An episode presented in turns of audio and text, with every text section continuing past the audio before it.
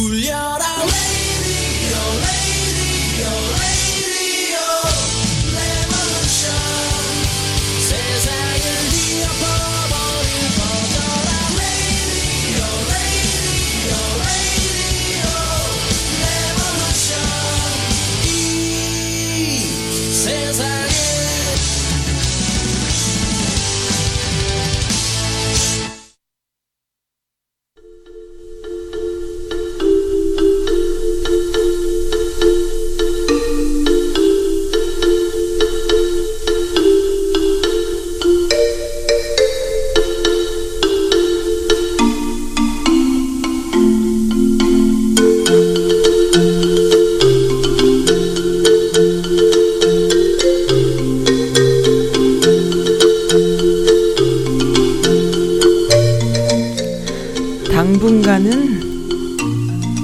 나를 위해서만 당분간은 나를 위해서만 당분간은 나를 위해서만 살아봐요.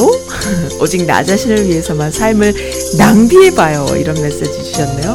백호님이세요. 어, 한국말이 아닌 영어로 백호님이신데요. 아 백스콘가요? 어렵네요. 네 백콘지 백스콘지. 네. 어, 처음 주신 분이십니다. 저에게 삶을 한번 낭비해 보려고요. 라는 메시지를 주셨습니다. 제가 항상 드리는 말씀이에요. 특히 우리 어, 여성분들, 중년의 여성분들, 본인을 위해서만 삶을 한, 한번 낭비해 보세요. 그러면은 그것이 낭비가 아닌, 어, 그 씨앗이 돼서 돌아올 거라는 그런 충고를 한번 드리고 싶습니다. 워낙 가족들을 위해서, 남들을 위해서 헌신하시는 주부님들에게 드리고 싶은 말씀이었습니다. 네, 어, 함께하는 음, Sun's Radio를 후원해주시는 자동차의 모든 것 Total Auto Group과 KBR Korean Bible Radio.com과 오늘 Sun's Radio 어, 그 Sun's Cafe 함께합니다. 첫 곡이에요. 오늘은 좀 어, 좀 오래된 곡, 아, 아주 옛날 흘러간 가요를 선곡해 주신 분들이 많이 계세요. 감사드립니다. 선즈 카페입니다. 네, 시작합니다.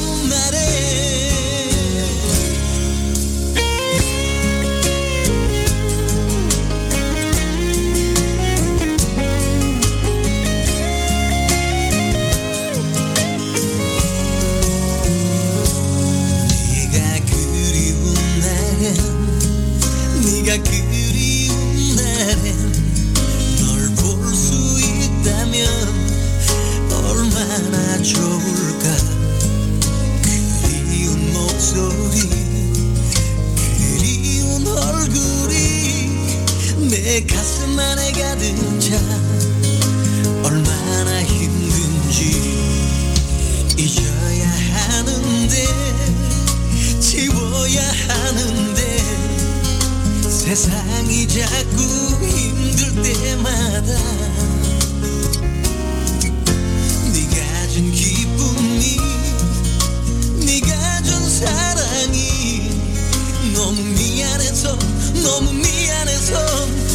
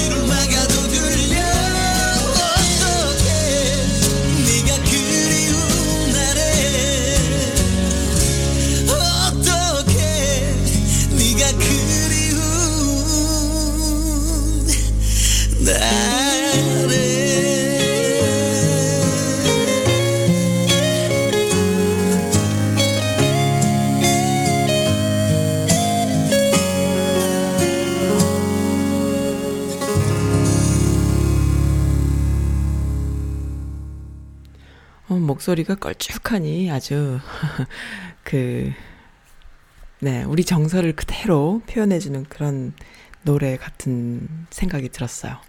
이런 노래들에 이렇게 친구들과 또 어, 연인들과 이별했을 때 뭐 이렇게 했던 그런 90년대 노래 같은 느낌이 드는데요. 박상민이 불렀네요. 네가 그리운 날엔이라는 박상면인가요? 박상민. 네, 박상민. 네, 부른 노래입니다. 오늘 좀 이렇게 흘러간 곡 신청해 주신 분들이 많으세요. LA 친구님께서는 또 좀 슬픈 소식입니다. 송골매 음악이 듣고 싶어서 송골매 음악 어, 신청해요 하시면서 친구들과 밴드를 하게 된 시절이 그립습니다. 그 친구 중에 하나가 저 세상에 갔다는 소리 듣고 소주 한 잔 하고 있어요 하시면서 저에게 어, 메시지 주셨습니다. 그러셨구나. 음, 송골매 음악이요. 은근히 좋은 게 많아요. 그리고 그 밴드 같은 거에 불을 지폈던 첫 번째 밴드가 아니었을까 싶습니다. 근데 그 김창완도 그렇고 송골매도 그렇고요. 그 시대에 불렀던 노래들이 주옥 같은 노래들이 정말 많아요. 그리고 그 멜로디들이요. 지금 들어도 전혀 그거 하지 않은 너무너무 좋은 노래들이 많은데 아쉬운 것이 있다면은 그 녹음할 때의 그 풍요로운 사운드 등을 좀 담아내지 못한 것이 좀 아쉽다 싶어요. 그래도 김창완의 그 음반은 좋은데요. 송골매 거는 조금 너무 근데 이제 터프한 그런 매력은 있죠. 아주 터프한 매력은 있죠. 그러나 그보다 더 오래된 밴드 중에 뭐, 뭐 영국의 그 Led Zeppelin 이런 이들의 그 음악 그 녹음된 지금 들어도 너무 좋은 그런 사운드를 들어보면은 많이 아쉬워요. 많이 아쉽고 어, 우리가 우리 것을 좀 너무 좀 이렇게 작게 보고, 왜소하게 보고, 그리고, 어, 남의 것에 비해서 영 못 미친다라는 그런 마이너리티적인 사고를 항상 가지고 있어서 우리 자료를 킵하는데, 그리고 우리 것을 이렇게 문학을 만들어 나가는 데에 자신이 없었다 싶은데, 지금 생각해 보면요, 그, 같은 무대에서 같은 공연을 해도요, 할 수 있는 그런 놀라운 컨텐츠들이 있거든요. 아, 그리고 또 이번에 오늘, 오늘, 어제, 오늘 이렇게 또 그 온라인을 달구는 내용 중에는 아, 너무, 너무너무 좋은 게 있어요. 뭐냐면 그 김구 선생의 메시지를 올리면서 어, 지금의 그 봉준호 감독의 그 영화 기생충이라는 영화의 그 깐느 영화제에서의 소식 또 뭐 BTS 어, 손흥민, 이런 선수들, 이러한 그 문화 강국으로서의 메시지를, 어, 김구 선생님의 메시지와 같이 해서 이렇게 올려주시는, 어, 미씨 분들이 많거든요. 그이 그러니까 미씨 분들 마음이요, 좀 꼭 그런 말씀 해드리고 싶어요. 그래서 이 선즈 라디오도 중요합니다. 왜 중요하냐? 그냥 우리의 아이가 잘 되면 좋겠다. 그리고 이 밥상머리에서 아니면 우리 가족만 생각하는 이런 작은 세계관과 가치관을 갖고 있던 아줌마라는 캐릭터에서 벗어난 지가 너무 오래된 거예요. 이 여성분들이요, 가치관이 너무 넓어요. 이 여성분들의 세계관, 가치관, 세상을 보는 눈, 이 역사와 함께하는, 현대사와 함께하는, 그래서 100년 전과 지금을 함께 어우러서 볼 수 있는 이런, 어, 넓은 시각들로 인해서 지금 이러한 문화 강국의 대열에 아주 큰 힘이 되지 않나 저는 이런 말씀을 꼭 드리고 싶습니다.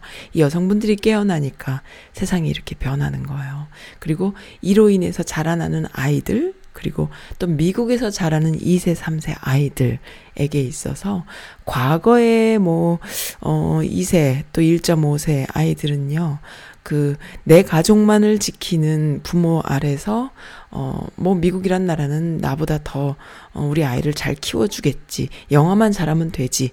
뭐, 이런 약간 좀 뭐라 그럽니까? 무지한, 어, 그런 가치관의 부모를 둔 아이들이 자라나서 그 아이들이 정말 잘 되는 경우도 있지만 사회적으로 성공해서 잘 되는 경우도 있지만 또 사회적으로 성공해도 그 가치관이 너무 적어서 어느 한 어느 순간에 가서는 정말 이렇게 아깝지만 소멸해 나가는 그러니까 세상 속에서 빛을 타는 왜냐하면 그 가치관이 빛을 발하는 게 언제냐면 50대거든요. 자기가 사회적으로 성공을 해 나가도 자신이 가지고 있는 그 문화인으로서 그리고 어 그 생각 갖고 있는 생각이 기본적으로 있으면 그 50대를 어떻게 넘어가느냐가 굉장히 중요한데 그게 없으면 그 50대에 아무리 사회적 성공을 해도 어느 한순간 삐끗해 버리면 꺼지는 거예요. 그런 것들을 우리가 볼 수 있지 않습니까? 그런데, 어, 지금 이 미씨 분들, 그 중년의 미씨 분들, 4, 50대 미씨 분들이 키워내는 아이들이요. 지금 뭐, 어, 청소년부터, 어, 대학 다니는 아이들까지 있잖아요. 그런 아이들이 지금 미국 사회에서 2세로 또 1.5세로 살면서 나중에 30대가 넘어서고 그리고 나중에 50대가 됐을 때에 그 아이들이 미국 사회의 주류 사회에서 흔들림 없이 그 가치관, 넓은 세계관과 가치관을 배웠기 때문에 그 50대의 미국 사회의 주류 사회에서 어, 크게 문화인으로서의 그런 역량을 펼쳐나갈 시대가 분명히 온다. 이런 생각이 들거든요. 네. 정말 그래서 중요해요. 그래서 지금 이 중년의 여성분들, 엄마들, 물론 남성분들은 당연하고요. 하지만 제가 보는 많은 소통의 한 자리에 있는 분들은 여성분들이신데 이 한국인 미씨분들요, 교포분들 너무 멋지세요. 이들은 그냥 단순히 와 김연아가 금메달 땄어. 야 봉준호가 어 거기 깐네에서 황금 종려상 받았어. 여기서 끝나지 않아요. 끝나지 않고 오 김구 선생님의 말씀하셨던 문화 강국이라는 게 이런 거구나. wow, 멋지다. 우리는 문화인이었어. 그리고 그 문화를 우리가 알려야 해. 그리고 여지껏 알려왔어.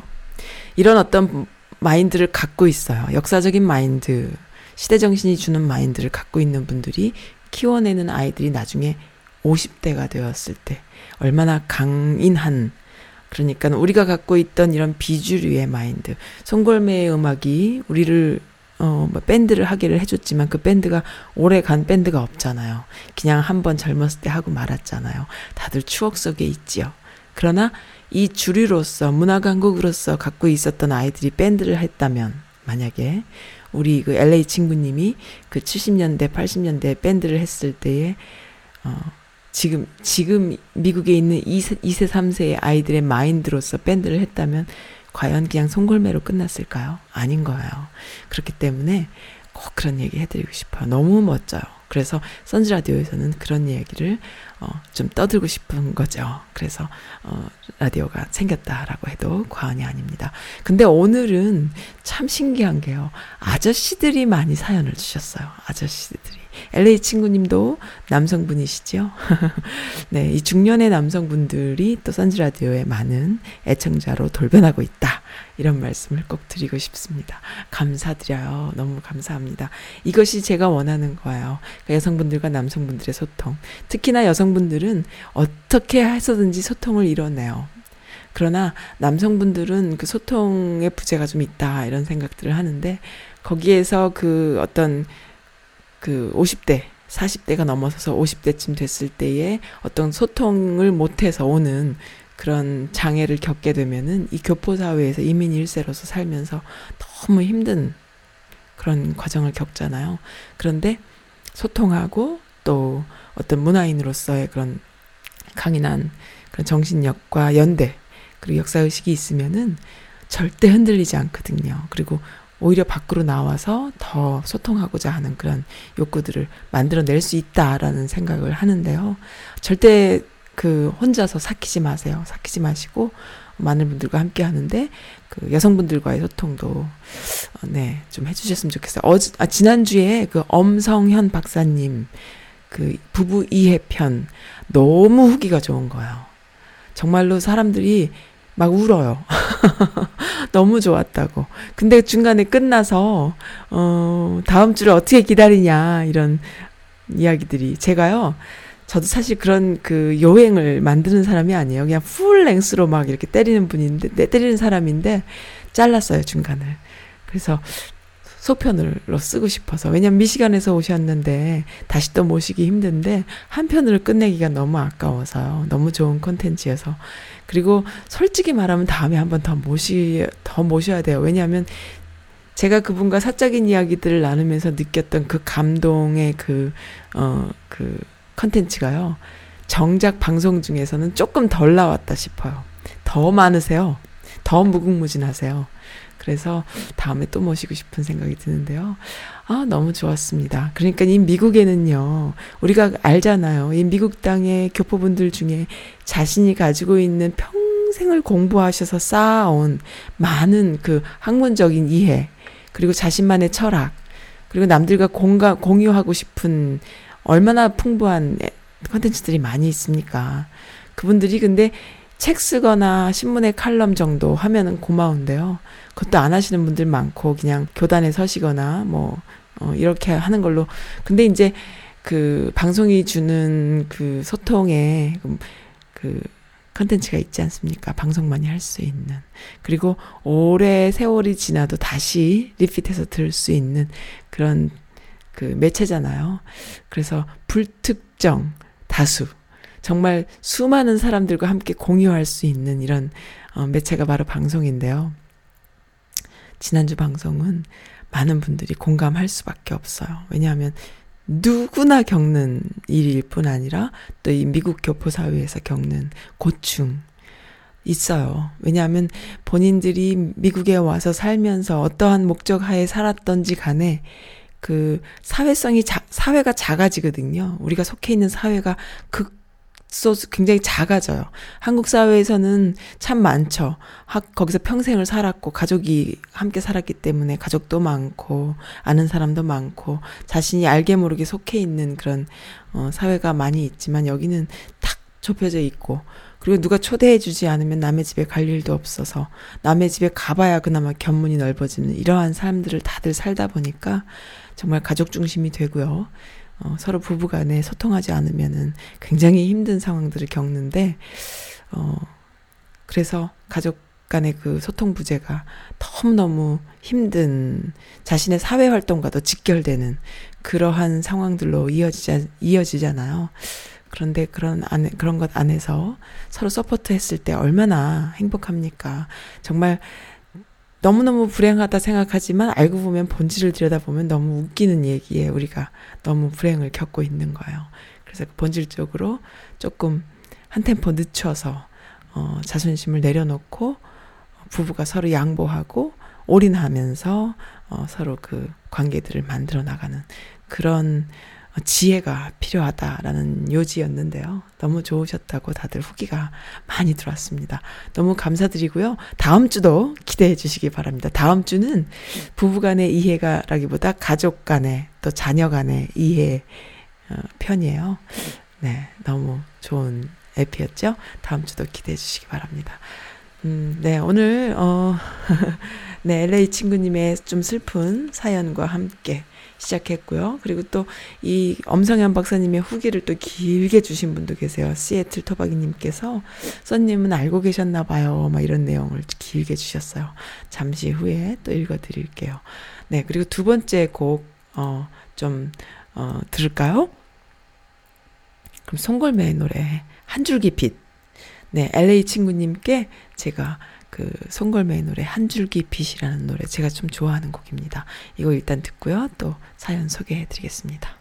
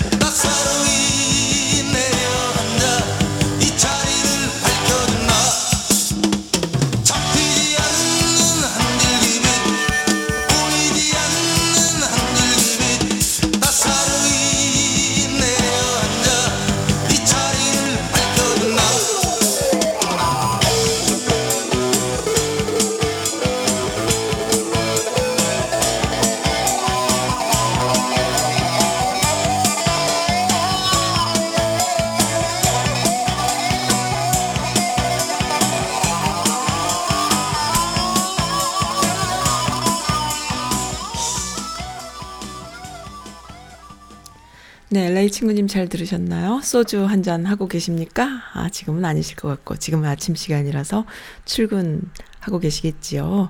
어, LA 쪽에서는 지금 산즈 라디오가 오전 8시잖아요. 여기는 오전 11시고요. 그래서 출근길에 라이브를 들어주시는 분들이 많이 계신 것 같아요. 그래서 아마 그, 어, 좀 달라요. 그래서 보통 분들은 팟캐 들으시면서 피드백이 좀 늦게 오신, 오는 경우도 있고, 다양합니다. 근데 이제 LA 쪽에서는 이렇게 라이브로 들어주시는 것 같아요. 차 안에서? 맞나요? 사실 듣는 방법이 제일 편하긴 하죠. 라이브로 들으면 바로바로 바로 나오니까. 네, 감사드립니다. LA 친구님. 제가 지금 조금 또, 아, 레벨이 낮은 것 같기도 하고. 항상 방송에도요, 항상 조금씩 만져줘야 돼요. 신기해요. 네, 지금 김구 선생님의 그 말씀을, 어, 딱 적어주신 분이 지금 계셔서 제가 지금 읽어 드릴게요. 나는 우리나라가 세계에서 가장 아름다운 나라가 되기를 원하지, 가장 강한 나라가 되기를 원하지 않아, 않는다. 내가 남의 침략에 가슴이 아팠으니, 내 나라가 남을 침략하는 것을 원치 않는다. 우리의 부력이 우리의 생활을 풍족히 할 만하고 우리의 강력이 남의 침략을 막을 만하다면 족하다. 오직 한없이 가지고 싶은 것은 높은 문화의 힘이다. 문화의 힘은 우리 자신을 행복하게 하고 나아가서 남에게도 큰 행복을 가져다 주기 때문이다. 백범일지에 있는 나의 소원 중에서라는 글과 함께 뭘 주셨냐면은 방탄소년단, 손흥민, 그리고 봉준호 감독까지 백범 김구 선생이 바라던 문화의 힘으로 세계를 행복하게 하는 나라에서 성큼 다가와진 듯한 요즘 어깨가 으쓱해요. 어, 네, 봉준호 감독이 시상식에서 수상 소감 말하는 것을 보다가 눈물이 맺히네요. 저만 이럴까요? 이게 국뽕이라는 걸까요? 이랬어요. 요즘 국뽕이란 말이 또 유행인가 봐요. 그러니까 이런 그 국가적인 문화 강국이 주는 그런 에너지를 느낄 때 마치 뽕만 뽕 맞은 듯이 뿅 간다 뭐 이런 뜻 아닐까 싶어요. 그래서 국뽕이라는 말을 쓰는 것 같은데 아, 좀 표현이 그렇게 마음에 들진 않는데요. 어쨌든 댓글들이요 정말 대단해요. 어, 너무 자랑스러워요. 축하 축하합니다. 어, 김구 선생님 글 감동이에요. 등등등 너무 많이 달렸네요. 어, 봉준호 감독 좋아합니다, 저도. 유머 있고 센스 있고, 그리고 그 시대의 그 어떤 우리가 하고자 하는 이야기들, 듣고자 하는 이야기들을 센스 있고 유머러스하게 만드는 능력이 있잖아요. 어, 무엇이든지 아무리 그 어떤 것을 잘 해내도요, 세상에 눈 감고 하는 것은 울림이 없는 시대에 우리가 살고 있어요. 너무 빨리 세상이 변하기 때문에. 그리고 그 무슨 뜻이냐 하면은, 그 가끔 저는 그런 생각이 들어요. 여류 화가님들 계시잖아요. 이 특히나 미국에는 미주 재미 여류 재미 교포 여류 화가님들 계시잖아요. 훌륭한 분들이 많으신데 그 중에 어떤 분들을 제가 뵀냐 하면 아무런 그 시대의 울림이 없이 그 고전만을 클래식만을 좋아하시는 이런 분들을 제가 좀 뵀어요. 그러니까 뭐냐 하면 그, 뭐, 그 어떤 본인이 느끼는 현대에 이렇게 살면서 과거와 현대와 미래를 이렇게 끊임없이 이렇게 표현하고 가치라던가 생활에 있어서 끊임없이 표현하고 그것을 아름다움으로 승화시켜서 만들어내는 것이 아트잖아요. 그리고 그 화가들이 하, 해야 되는 일인데, 그냥 그 내 것이 아닌 남의 것을 추정하고 남이 가르쳐 준 대로 남이 좋다고 하니까 나도 한번 뭐 이런 어떤 작품들을 하시는 분을 제가 뵀거든요. 그러니까 그 안에 어떤 떨림이나 그 우리가 느끼는 아름다움이 좀 덜 느껴지는 거예요. 그러니까 음 과거에 아름다웠던 그 아름다운 그 유럽풍의 아니면 아름다운 그 우리가 여지껏 아름답다고 이렇게 보고 듣고 했던 그러한 것들은 박물관 가서 보면 되거든요. 그러니까는 그런 떨림이나 그런 그 알려주는 그런 뭡니까 메시지가 없는 화가분들의 그림에서 저는 아무런 아름다움을 못 느끼는 거예요. 그러니까 지금 이 시대에는요. 그러한 뭔가 메시지가 있어야 돼요. 쉽게 말하면 무슨 신문에 그 사파가 들어갈 때, 어머, 어떻게 이런 사파를 그릴 수가 있지? 하는 그런 사파에서 주는 느낌처럼 뭔가 이렇게 메시지가 있어야 돼요. 그런데, 어, 네, 그런 것이 굉장히 그 지금 이 시대에는 아름다움으로 또 그 카타르시스로 주, 주는 것이 굉장히 크다. 지금 이 시대에 뭐 예를 들어서 뭐 르네상스 시대에는 어떤 것이 미의 기준이었고 뭐 그 이후에 무슨 무슨 시대에는 뭐였고 이런 식으로 말하듯이 지금 이 지금 이 시대의 아름다움은 뭔가 이렇게 주는 메시지가 있어야 아름답지 않냐 이런 생각이 드는데 지나치게 그 어, 그 자본주의 사회에서 우리가 그 빈익빈 부익부가 너무나 강하고요. 빈부차가 심하고 그리고 삶에 있어서 단순히 아름다움만을 추구하기에는 그 시대가 주는 여러 가지 메시지들이 있기 때문에 아트를 하시는 분들이든 음악을 하시는 분들이든 미술을 하는 분들이든 이런 영화를 종합예술을 하시는 분들이든 그 위트와 유머와 풍자가 어우러져서 그것이 아름다움으로 승화돼야 그것이 아름답지 아무런 그런 것이 없이 그 정말 유럽을 따른다거나 서구 문명에 대한 그런 그냥 그 아름다움만을 추구하면은 그게 뭐요? 이렇게 되는 거예요. 우리 아줌마들한테는 좀 그런 게 아주 강하다고 저는 이렇게 생각해요. 그 뭐, 우리께 더 좋지, 뭐 이런 것도 있고요. 아무튼 좀 그래요. 뭐, 뭐라고 말씀드릴 순 없지만은. 그래서, 어, 이런 봉준호 감독의 영화가 우리에게 울림이 있는데, 있어 왔는데, 이것을 깐느가 알아줬다. 저는 이렇게 보는 거죠. 그리고 우리가 항상 이야기하던 그런 그 시대 정신과 위트, 역사를 기반으로 하는 우리가 정말 아수라장 이 세상 속에서 정말 아수라장을 이렇게 위에서 내려다보는 그 웃기는 우리는 너무 힘들고 어려운데 마치 그 엄성현 박사님이 하신 이야기랑 똑같아요. 위에서 내려다보면 그 괴물이란 영화를 봐도 그런 게 있잖아요. 살인의 추억이란 영화를 봐도요. 밥은 먹고 다니냐? 뭐 이런 정말 그 냉소적이요. 아니, 냉소적인 게 아니야. 뭔가 이렇게 아우르는 위트가 있어요. 아우르는 위트. 그러니까 그런 것들을 우리 것, 우리만 알고 있는 줄 알았는데, 그 경상도 사투리로 얘기하잖아요, 송강호가. 그러니까 우리만 알고 있는 우리만의 위트인 줄 알았는데, 그것이 전 세계의 이슈일 뿐 아니라 위트다. 우리에게 필요한 위트다라는 것이죠.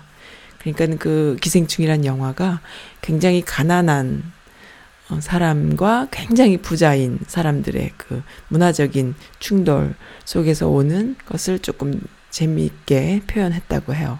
그러니까는 이 가난한 사람들과 부자들 사이에 이런 갈등이라던가 이런 문제는 사회 이슈고 전 세계의 글로벌 이슈다라는 것이죠. 그것을 다른 시각으로 다르, 다르게 유머러스하게 또는 어떻게 표현한 봉준호만의 표현이 너무나 좋았다라는 거예요. 그래서 만장일치로 어, 그 사람에게 그 감독에게 영, 그, 음, 그 황금 종려상을 줬다고 합니다. 그러니까 이것이 우리만의 것이 아니고 굉장히 세계적이었던 거예요. 원래는. 어, 그런 거였던 거예요. 우리가 항상 그 비주류로서. 그러니까 김구 선생님의 그 이야기가, 와, 진짜 100년이 지나니까 지금 나옵니다. 이게 문화 강국이 주는 정말 우리 뭐 뭐 뭐 뭐 응답하라 1988, 응답하라 1994, 뭐 뭐 이런 시트콤 같은 드라마도 있었잖아요. 그게 사실 우리 거였거든요. 여지껏 볼 때 보면, 아, 우리 세대 거, 우리 거였는데, 거기서 주는 어떤 골 때리는 유머들, 세상을 보면서 느껴, 함께 살았으면서 느꼈던 그런 골 때리는 유머들, 이것이 알고 보면 세계적인 거일 수 있다라는 것이죠. 그러니까 문화의 주인공으로 어, 나아가는, 그걸 느끼는, 실감하는. 근데 나보다 남이 먼저 알아봐주는 그런 거예요. 나는 내가 별거 아닌 것 같아. 아, 이까짓 게 뭐, 우리만 아는 거지. 막 이러는데 알고 보니까 남들이 먼저 알아봐 주는 거예요. 참, 너무 좋습니다. 네, 선즈 라디오도요, 제가 이거 진행하고 운행하면서 항상 그 up and down이 있어요. 아, 이거 내가 이렇게 맨날 하지만, 물론 애청자분들이 이렇게 격려를 주시지만, 어느 순간에 내가 또 확 다운될 때가 있거든요. 근데 남들이 먼저 알아봐 주는 거예요. 야. 어떤 분은 또 이런 메시지도 주셨어요. 내가 또 읽어 드릴게요. 어, 또이 시점에서 어, 생각이 나서 또 읽어드립니다. 좋은 메시지인데요. 네, 잠깐만. 네. 어, 능력의 30%에서 50%까지만 사용해라 라는 것이 본인의 철칙이라고 하세요. 그래야 오래도록 즐기면서 할 수 있다고. 50%를 넘게 사용하면 힘이 들어져요. 천천히 합시다. 라는 메시지를 주셨는데요. 네, 이 동네에서 유명하신 분이십니다. 내가 어, 실명을 말씀을 드릴까요? 근데 어쨌든 네, 다음에 제가 또 드릴게요. 본인이 허락을 하시면은 네, 이러한 좋은 메시지 저 좋아합니다. 왜냐하면요, 선즈 라디오도 제 능력에 어 물론 기를 쓰고 열심히 할 때는 정말 기를 쓰고 밤새가면서 용을 쓰면서 하죠. 그러나 기본적으로 쉬엄쉬엄 가야지라는 것도 저의 또그 선즈 라디오가 오래 계속 가려면요. 쉬엄쉬엄 가야지. 그래서 전 라이브 방송이 좋아요. 녹음 방송, 녹화 방송 하면서 중간중간 구성 넣고 뭐 막 이렇게 하면은요. 제가 너무 힘들어서 못 하잖아요. 그러니까 라이브로 하면요. 계속 피드백 주시는 분들, 사연 주시는 분들, 또, 어, 제 핸드폰은 항상 열려 있으니까요. 항상 이렇게 어, 쌍방향 방송 할 수 있잖아요. 그렇게 하는 것이 저에게는 훨씬 더 그 쉬엄쉬엄 할 수 있는 방법이어서 저는 그렇게 합니다. 네. 그리고 함께 그 음악 선곡도 해주셨습니다. 그래서 제가 또 음악도 준비해 놨어요. 고한우의 아면, 아면 틀어달라고 하셨습니다. 제가 또 준비해 놨습니다. 네, 이렇게 문화 강국으로서 미국에 사시는 한국인 분들 절대 꿀리지 마시고요. 진짜 너무너무 그 proud 합니다. proud를 가지고, 프라이드를 가지고, 어, 사셨으면 좋겠어요. 너무 좋아요. 네. 재밌는 글이 또 있어서 읽어드릴게요. 일요일 한인마트. 늘 먹는 종갓집 김치가 떨어졌어요. 남편은 차에다 앉혀두고 재빨리 휘돌아서 나와야겠다 싶었다.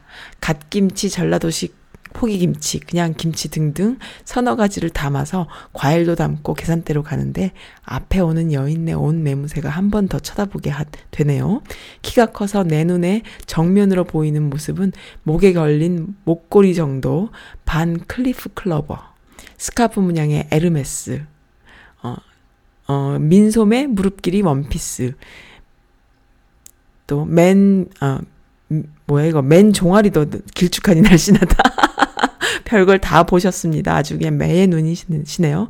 시원하게 드러낸 두 팔도 매끄럽고 길쭉하니 피부색도 훤하고 170은 넘어 보여 얼굴을 보려면 내 고개를 한껏 쳐들어야 되고 노안으로 대충 흘낏 봐도 계란형의 참 미인형이다.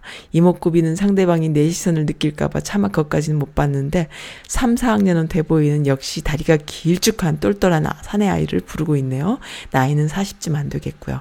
계산대에 내 뒤로 서는데 에르메스 버킨백이 보이고 캐셔분께 안녕하세요 인사를 건네는 목소리도 상냥하고 크고 늘씬하고 훤한 미모에 뭘 걸쳐도 어울리겠고 경제력도 그만큼 받쳐주니 하는 어, 생각이 들면서 하고 싶은 대로 하고 살 것 같고 2, 3분도 채 안 되는 사이에 그 젊은 여인네를 보고 든 생각 야, 저 정도면 세상 살만 나겠다. 짧고 굵고 시커멓고 나이든 나와 같은 어, 나와 같은 점은 종각집 김치 하나 같이 들었다는 것 뿐. 물론 그 속내는 다른 이야기지만은 빨갛게 잘 익은 크고 이쁜 사과는 그 속도 달콤하, 달콤하고 새콤할 것 같다. 그 사과 속에 아마 벌레가 한 마리 있을 거야 라는 생각은 그냥 내 생각일 뿐이다. 이런 귀여운 글 주셨는데, 지난번에도 말씀드렸지만, 이 여성들, 여성들만 쓸 수 있는 이런 글이 있어요. 제가 이런 걸 너무 좋아해요. 진짜 여성들만 공감하고 여성들만 좋아하고 여성들만 쓸 수 있는 이, 이런 문체의 글 너무 좋은데요. 아, 진짜 너무 좋죠. 근데 댓글들도 너무 재밌어요. 음, 벌레 한 마리 있을 거야 해서 공감 100배라고. 네. 그렇군요. 아, 이렇게 짧은 시간에 이렇게 싹 스캔을 하시는구나. 저는 사실 이런 걸 잘 못하거든요. 관심들이 없, 저는 관심이 없어서, 어, 어느 정도로 관심이 없냐면은, 여성들이 그렇게 많은 퍼센트의 여성분들이 귀를 뚫고 귀걸이를 하는지도 몰랐다라는 거 아니에요. 어디 가면 귀를 뚫어주는지도 몰랐다는 거 아니에요. 그 정도로 무식하게 살았거든요. 한 2년 전부터 제가 좀 변했어요, 저도. 그래서 저도 조금 그 대열에 대비를 하려고 2년 전에 데뷔를 했죠. 주변 분들이 푸시를 많이 했어. 저를 끌고 다니면서 제발 옷 좀 사 입어라. 제발 뭐 화장 좀 해라. 제발 미용실 좀 가라. 근데 솔직히 말하면요. 저는 미용실 가는 거를 참 안 좋아해요. 1년에 한 번도 안 가는 분위기고 이런데 그래도 노력합니다. 많이 노력을 하는데요. 좀 노력하고 나니까 사람들이 저를 보는 눈이 조금 달라지더라고요. 그전에는 어떻게 살았나 싶어요, 제가. 그래서, 어, 이렇게 좀 노력해야 되는구나. 참, 주변 분들에게 감사를, 감사하는 마음을 가져요. 제 주변에 있는, 어, 친구분들요. 저보다 나이가 좀 있으신 친구분들이 얼마나 저에게 잔소리를 했는지요. 어, 근데 그 잔소리를 좀 귀담아 들었죠. 네, 그래서 좀 변화했죠. 근데 쉽지 않습니다. 원상복귀 되는데 5분도 안 걸려요. 하지만 그래도 달라진 점이 있다면 귀도 뚫었고요. 귀걸이도 좀 하고 다니고요. 화장도 좀 하고 다니고요.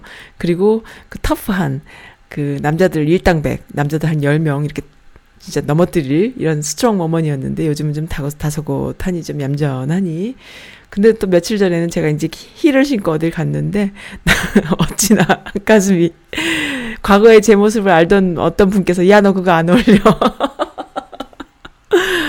아 정말 칼춤을 날려주시더라고요. 네 맞아요. 제가 좀 그런 게 안 어울리는데 아 좀 그리고 다닐래요. 그래도 저도 용서해 주세요. 좀 안 어울려도 봐주시기 바랍니다. 어쨌든 어. 변화, 여자는, 여자의 그 변화는 무죄예요. 여성들이요. 자유로워지고 더 꾸미고 멋져지시기 바랍니다. 아무튼, 이, 어, 그, 2, 3분 사이에 스캔하신 이 글 너무 예쁘지 않아요? 근데요, 이런 분 마음을 또 모르는 겁니다. 그죠? 그 뭐, 겉으로 봐서 사람이 다가 아니잖아요. 모르는 거예요. 그죠? 네. 아무튼, 재밌습니다. 이런 걸 읽어드리고 싶어요. 항상. 많이 많이 올려주시기 바랍니다. 그리고 또 제, 그, 웹사이트에도 가볼게요. Memorial Day 잘 보내셨나요?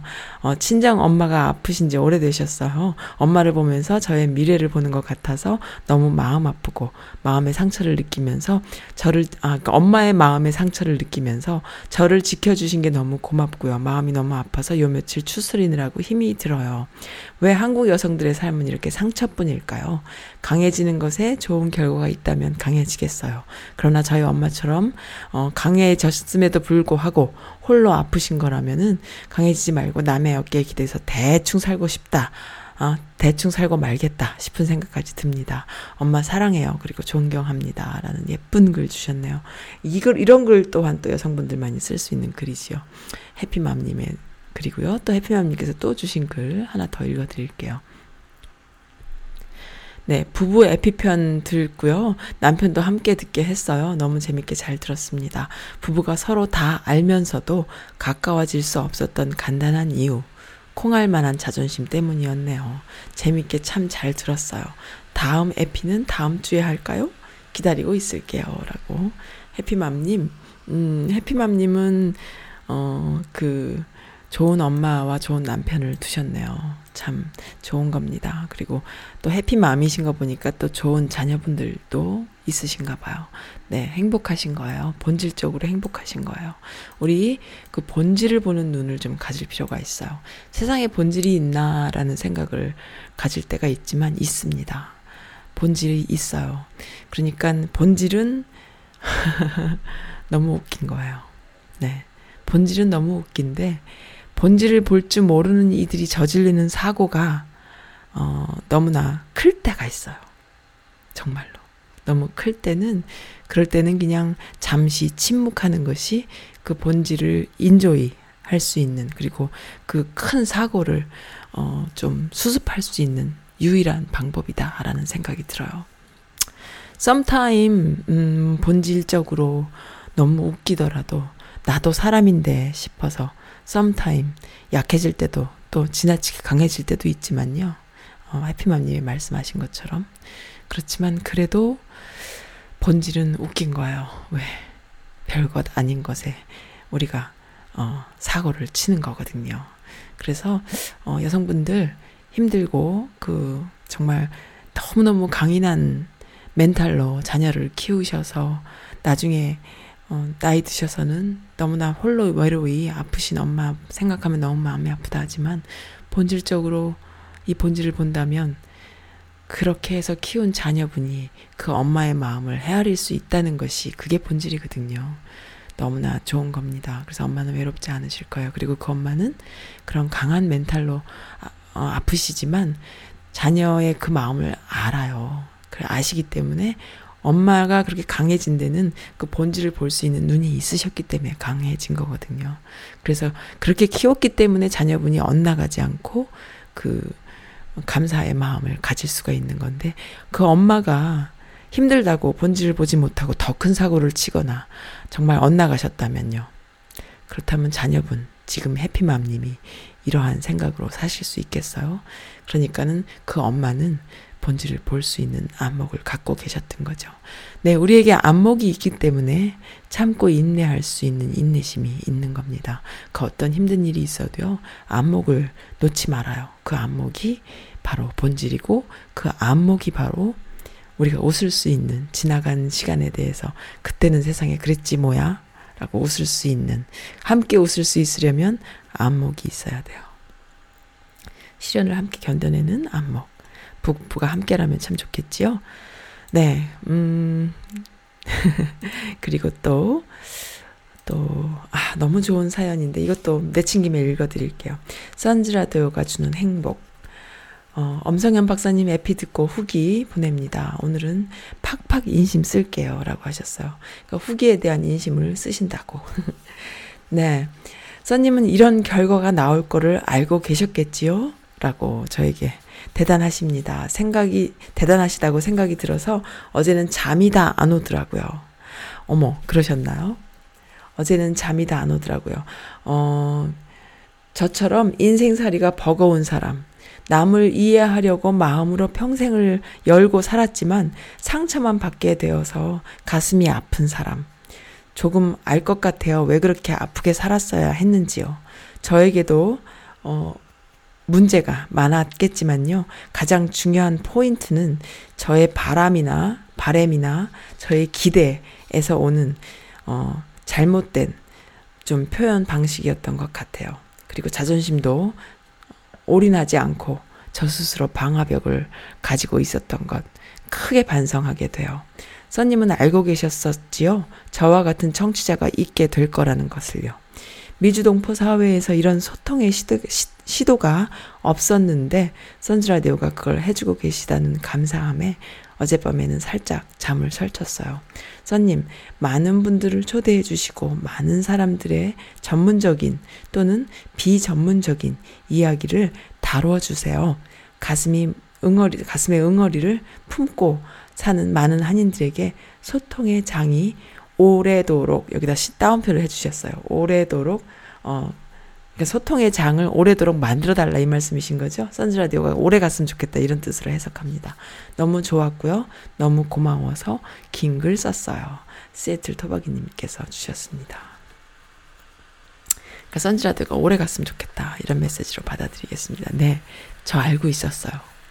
그러니까는 시애틀 토박이님의 이런 감동이 있을 거다를 안 것이 아니라 이런 소통의 장이 있으면 좋겠다. 어떻게 좋을까? 이러이러하게 좋겠다라는 생각을 하고 어, 만든 거예요.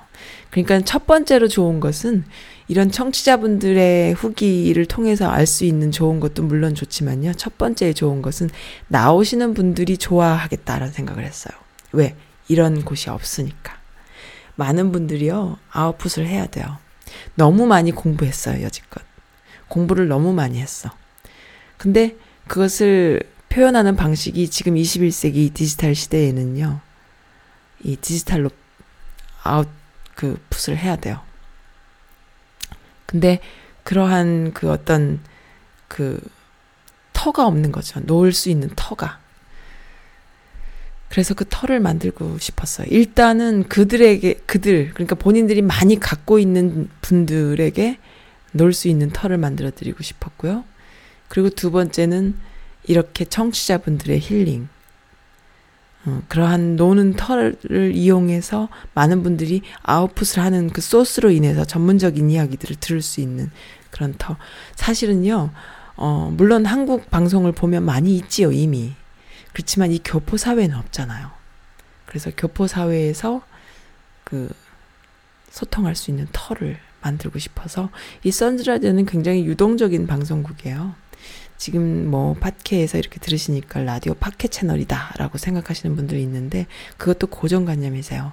선즈라디오는 어 무한대로 커질 수도 또 그냥 우리 사랑방 같은 작은 동네 그 사랑방이 될 수도 있어요. 왜냐하면은 돌아다닐 수 있는 방송국이기 때문에요.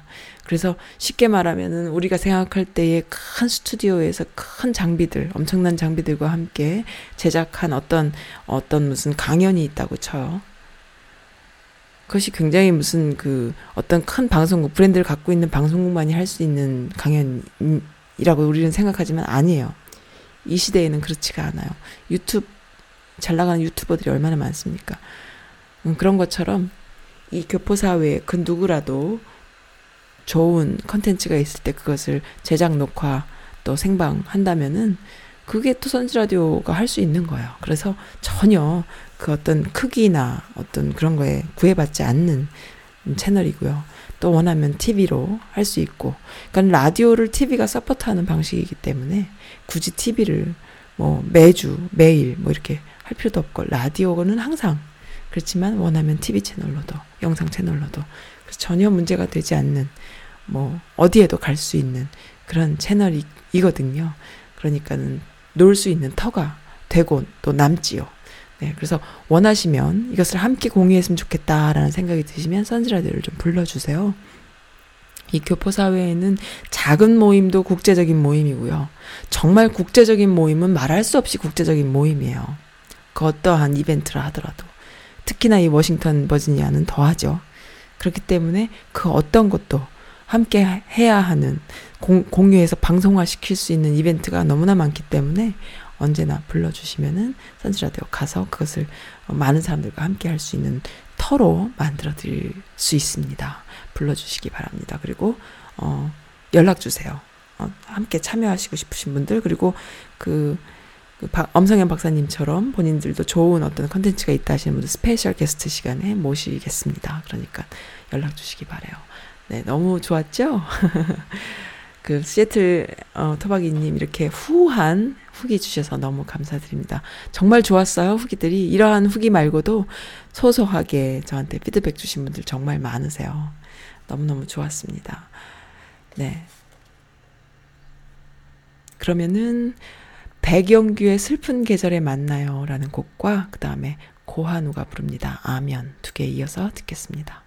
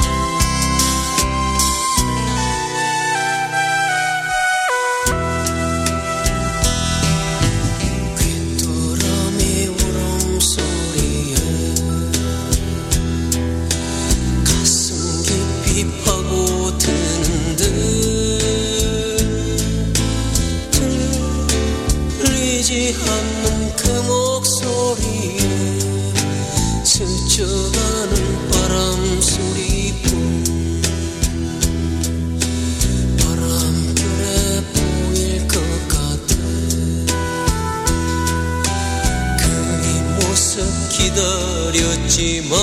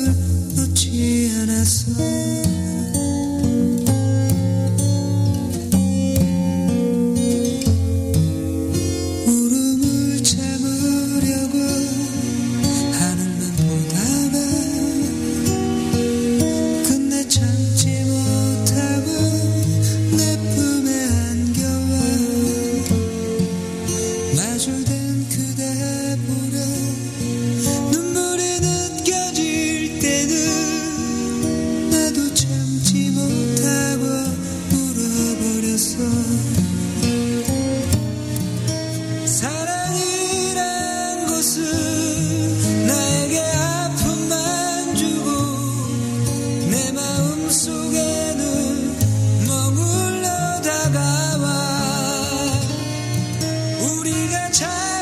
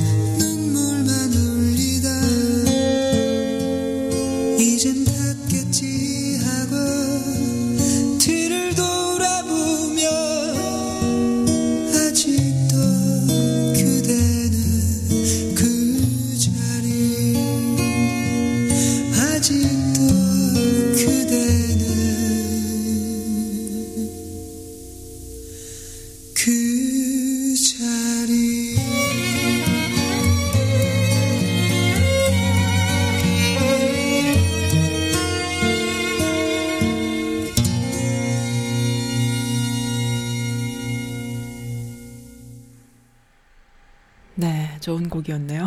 너무 오랜만에 들었어요. 아, 남성분들이 좋아하는 곡이죠. 참 재밌는 글이 있어서 어, 김어준 생각을 올려주셨는데요. 아, 참 재밌네요.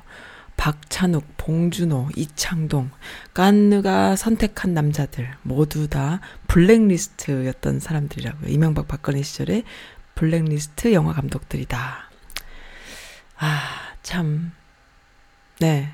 블랙리스트 좋습니다. 선즈라디오의 썬더 블랙리스트 좀 해주세요. 뭐 상점 좀 받아보게. 어, 그런 것도 있잖아요. 그, 어, 종북 빨갱이라고 얘기해가지고 LA에서 LA 평통 인사를 상대로 종북 빨갱이 막말을 해왔던 한인 보수단체 대표가 명예훼손 소송에서 패소해서 25만 달러를 배상하게 됐다고 하잖아요. 그리고 만약에 배상 못하면은 또 어, 집행영장 등등 뭐 강제 집행도 허용했다고 합니다. 요 강제 집행 요런 게 무서운 거예요. 그죠? 네. 어, LA에서 그랬구나. 누가 나 좀 그렇게 말해주면 좋겠다라는 사람들이 주변에 좀 있어요. 저도 좀 그렇게 말해주세요. 선즈라디에서는 종북발갱이다. 뭐 이런 얘기 좀 해주셨으면 좋겠어요. 그러니까 이렇게 그, 그, 어, 블랙리스트라던가 뭐 이런 거 환영합니다. 좋아합니다.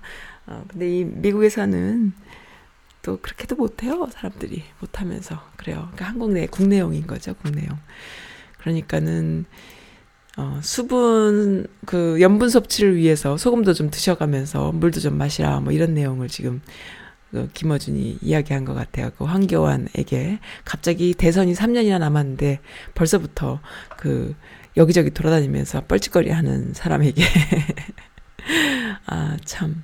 네. 그 어떤 분이요, 제 애청자분 중에 한 분이 어떤 그 유튜브 링크를 해주셨는데요. 그 유튜브 내용을 보니까 다 옮길 수는 없어요. 너무 전문적인 이야기들이 많이 나와서. 근데 요지인 즉슨 그 스마트폰이 우리 손에 쥐어진 지가 한 10년쯤 되잖아요. 그 10년 동안에 바뀌어진 산업 그 구조, 산업 혁명이라고 해야 될까요? 산업 구조. 그래서 그것을 이제 4차 산업혁명이다 이렇게 이야기하겠지만은 어쨌든 우리가 그 여지껏 살아오면서 먹고 살면서 이렇게 그 산업에 종사해서 살았는데 그 구조가 완전히 변한 것에 대한 조목조목 근거들을 이야기를 해주는데 듣고 보니까 좀 무섭더라고요. 무서운데요. 그 애청자분이 저에게 그 영상을 주시면서 밑에다가 이렇게 뭐라고 적었냐면은 앞으로 10년 후에 선즈 라디오가 어떻게 돼 있을지 궁금하다라고 선즈 라디오의 미래를 보여주는 영상이에요. 이렇게 해서 주셨어요. 근데 이렇게 쭉 보니까 다 보고 나니까는 어 그러니까 우리가 아이들을 교육시킬 때도 무조건 아이패드 보지 말아라. 뭐 인터넷 하지 말아라. 공부해라. 영어 수학해라. 이렇게 해 갖고는요. 미래의 인재를 우리가 죽이는 꼴밖에 안 되는 그 근거들을 이야기를 해 주고 그리고 어떻게 사회가 바뀌어 나가는 바뀌었는지를 다 알려줘요. 그런데 이 우리가 스마트폰으로 모든 것을 하는 그, 시, 그 인류를 보고 그 포노 사피엔스라고 얘기하더라고. 포노. 그러니까는 폰, 핸드폰, 스마트폰을 딴 호모 사피엔스가 아니라 포, 포, 포, 포노 사이 사피엔스인가요? 아무튼 그렇게 이야기를 해요. 그러니까 그런 세대가 된 지 지금 10년 차인 거야. 근데 이 디지털에 의해서 스마트폰에 함께하는 이 디지털 인류는 절대로 돌아가지 않는다는 거죠. 아마 옛날 시대로 돌아가지 않는다는 거죠. 계속 간다는 거죠.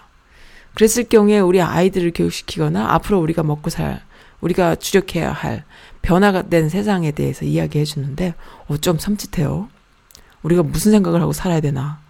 여지껏 뭔 생각을 했나 이런 생각을 하게 되는데 이 선즈 라디오를 그 볼 수 있는 거죠 거기서. 근데 이 선즈 라디오가요 모든 방송국이 할 수 있는 걸 저 혼자 다 하거든요. 그리고 스튜디오가 없어요. 비용이 들지 않아요. 그냥 뭐 호스팅 비용 정도. 그러니까 모든 것을 저 혼자 하고 여기서 우리가 원하는 방송 콘텐츠들을 만들어 나가는데, 어, 그런가? 과연 이 사람이 한 이야기 안에 이 선즈라디오의 미래를 볼 수 있는 건가? 이런 생각을 슬쩍 했죠.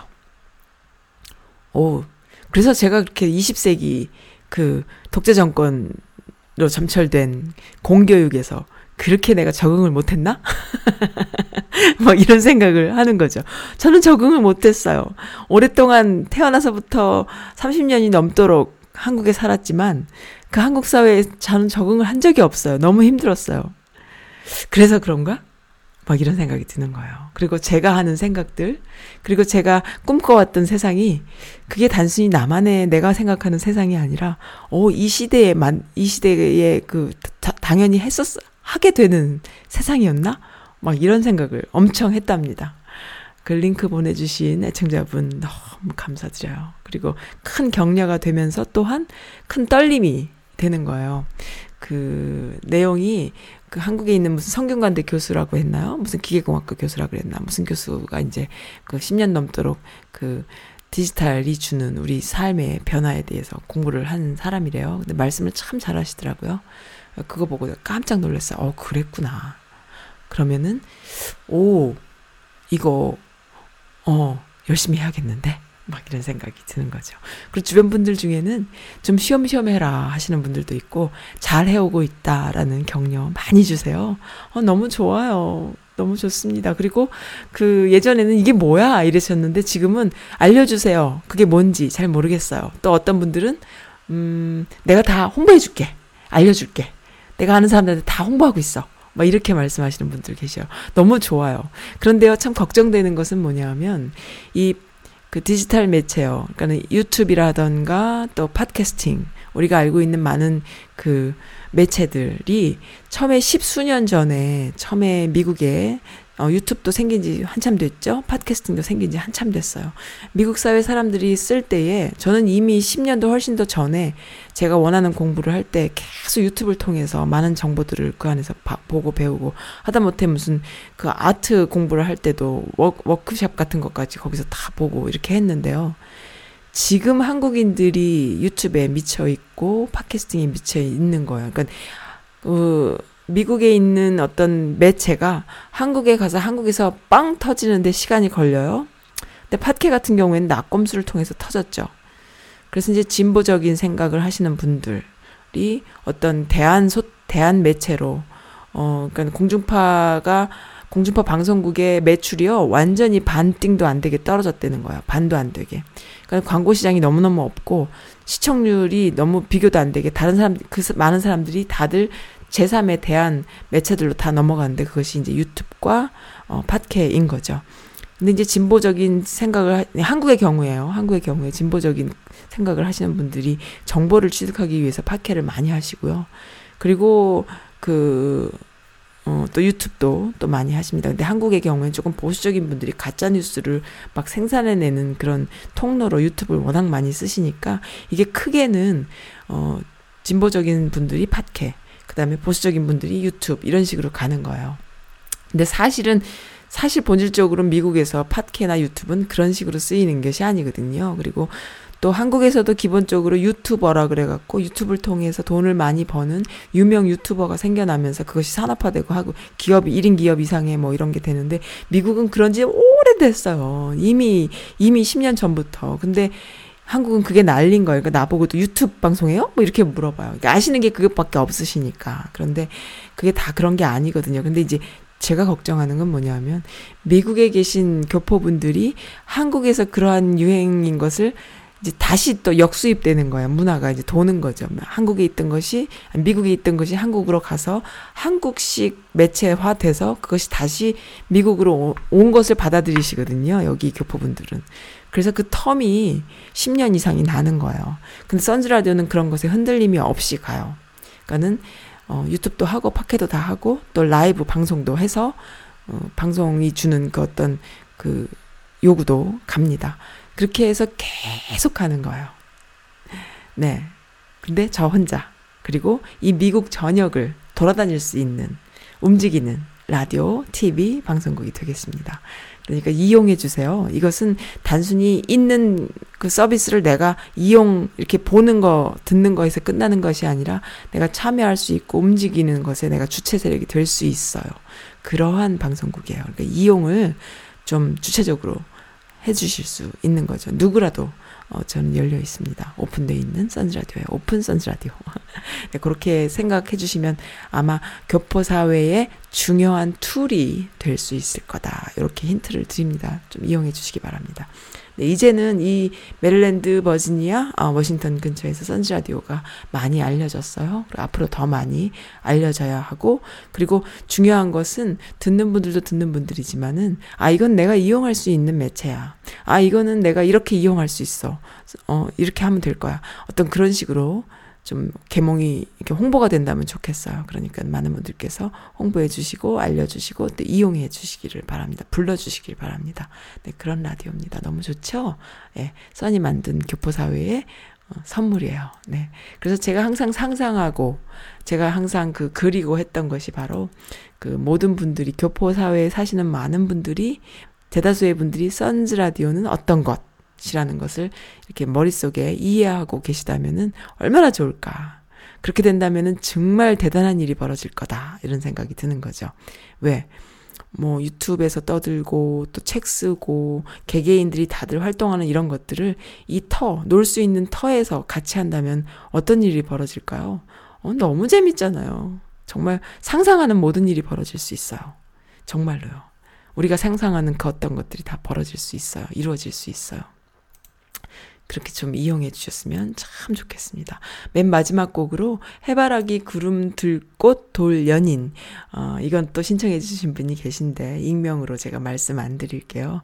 네, 이곡 뭐 짧습니다. 짧고 이 곡 함께 들으면서 오늘 마칠게요. 오늘 너무너무 어, 좋은 시간이었고, 그리고 후기 많이 주셔서 너무 좋았습니다. 감사드립니다. 네, 정말로, 진짜 제가 다, 어, 실명이 또 많으세요. 그래서 이렇게 다 말씀 안 드려도, 아시죠? 네, 너무 감사드립니다. 선즈라디오는 이렇게 많은 분들과 함께 하고요. 그리고 시애틀 토박이님의 긴 사연, 그리고 LA 친구님의 또 좋은 사연. 너무 좋았습니다. 그리고 애틀란타 문파님도 저에게 주셨는데 제가 또 까먹을 뻔 했네요. 아이고, 애틀란타 문파님이 또 마지막에 또 이런 거 주셨네요.